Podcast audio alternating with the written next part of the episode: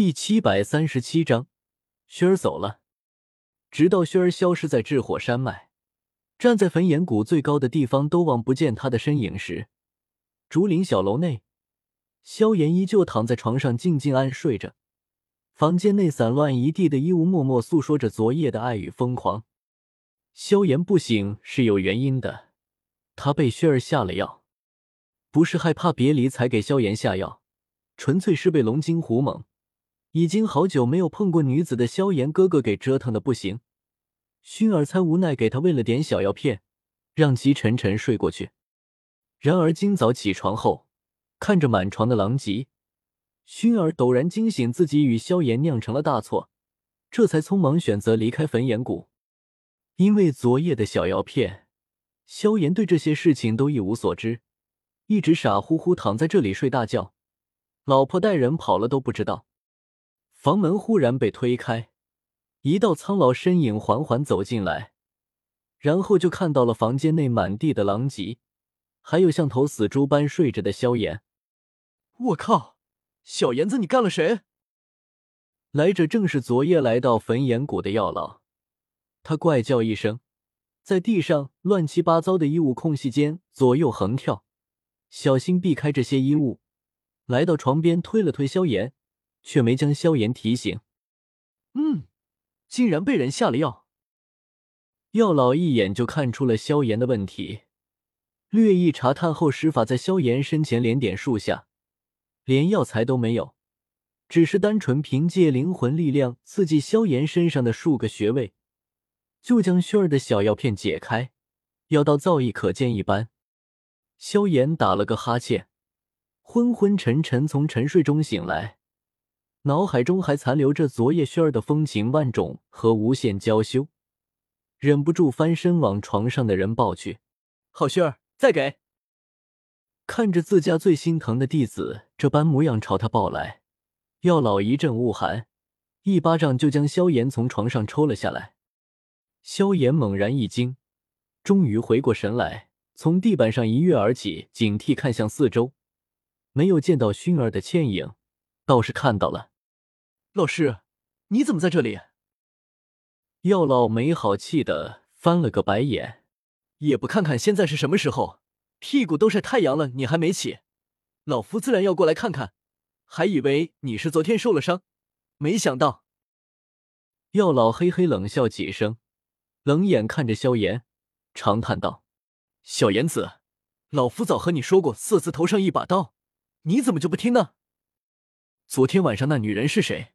速速说与老夫听，老夫倒要看看是谁敢暗算老夫的弟子。萧炎被从床上抽下来，身上一丝不挂，此刻极为尴尬的从那戒中取出干净衣物穿了起来，同时一脸的错愕和不解。老师，你误会了，薰儿怎么会暗算我？萧炎满脸羞涩，就像是丑媳妇见公婆似的。有些别扭的扭了扭身体，说起来，昨晚还是他有些算计了薰儿，但总之他已经和薰儿拜过天地，结为夫妻。想来以后薰儿和嫣然间应该不会闹出什么大的矛盾来。是熏儿，药老愕然，他自然知道薰儿和自己这个徒弟间的事情。看着狼藉的地面和凌乱的床榻。依稀还能看出昨夜两个年轻人有多疯狂。药老嘴角抽搐等，大眼睛不敢置信的看着萧炎：“你，你竟然把轩儿，轩儿给糊涂，糊涂啊！”轩儿是谁？药老不太清楚薰儿的具体身份，但隐约知道他是古族之人，并且在古族中地位很高，很可能是某位古族斗圣的直系后裔。萧炎这傻小子，竟然就敢这么把人家女孩子给睡了，不怕那位古族斗圣知道后跑出古界打死他？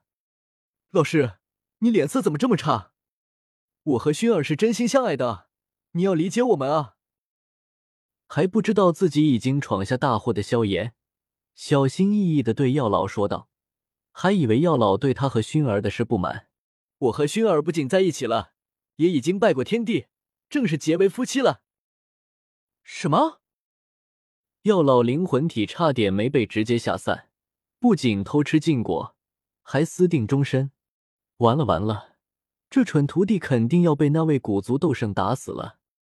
他唉声叹气，恨铁不成钢的看着萧炎，想他当年名扬天下时，不知多少女子爱慕他，什么妖女仙女，什么魔女圣女，组成了三千弱水，可他却是一瓢未取，一心扑在药道上。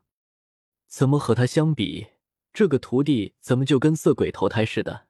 娶了一个纳兰嫣然不够，暗中还和米特尔商会的亚妃勾勾搭搭，如今更干脆，直接和一位古族斗圣的直系后裔私定终身。药老愁眉苦脸看着萧炎，见他一脸倔强，好似即便他不同意他们两人的事，他也一定会和薰儿在一起的架势。药老怒从心来。混账东西！破口大骂一声，药老颤巍巍的指着萧炎，将自己的猜测和担忧一一说出。萧炎初时惊讶薰儿的来头竟然这么大，也是第一次对远古八族的实力有了个大概印象。萧炎面色微微发白，但还是咬牙说道：“老师，就算古族再强大，也不能阻止我和薰儿在一起。我一定会努力修炼。”将来能够真正站在古族面前，药老嘴角紧绷，真的很想抽这傻徒弟一耳光。你都说是将来了，那你现在还敢和轩儿乱来？在房间内来回踱步，药老满心忧虑，不知道该如何解决这个问题。总不可能顺水推舟，来个生米煮成熟饭，让古族接受这个事实，将薰儿就这么嫁给萧炎吧？怎么可能？那可是古族，怎么可能吃这么个闷亏？对了，薰儿那小丫头，老夫来的时候好像看到她走了。药老忽然说道：“走了。”萧炎一愣，猛地展开灵魂力量感应去，却根本感应不到薰儿的气息，甚至连原本居住着古族一群人的院落，此刻也空荡荡，不见一个人影。全部走了，难道是事情被古族发现，他们将薰儿抓走了？萧炎瞬间脑补一番，脸色狰狞，就要腾空冲出窗户。不行，我要去将薰儿救回来。药老脸色一沉，没想到这个弟子这么没出息，因为一个女人把自己弄成这样。站住！萧薰儿，她是自己离开的。他。估计是为了保护你，